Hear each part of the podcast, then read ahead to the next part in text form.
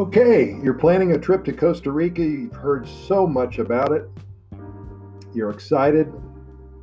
You want to go. You're planning your trip. But you just need some more information. Of course, you can Google it. That's the best way to do it. Just Google the heck out of visiting Costa Rica or my trip to Costa Rica. Thousands and thousands of websites is going to help you out. I just wanted to add on to that just a little bit.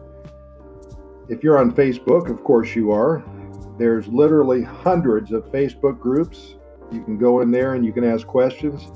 Sometimes, probably 10 to 20% of the time, some of those people are mean because these are people who have been living in Costa Rica for a while, and maybe your question is so simple that they feel that you should have just Googled it, and uh, they feel that you're wasting their time, so they're they're smartasses, and they'll make some snide remark in front of everybody, which is no big deal. But all in all, everybody's pretty friendly and they're very helpful.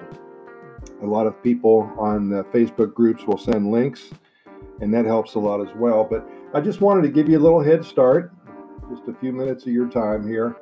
Uh, places that I go to, first of all, look up the news every day, ticotimes.net, amcostarica.com.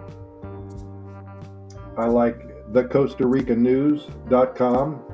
And again, there's quite a few more, but I'll have a few of these links on the uh, episode notes that you'll see there right when you're listening to this.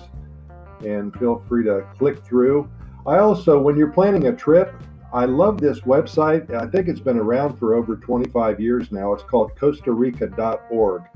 And the reason I like it is because up on the header, they have uh, vacations, travel, hotels, tours, destinations, attractions.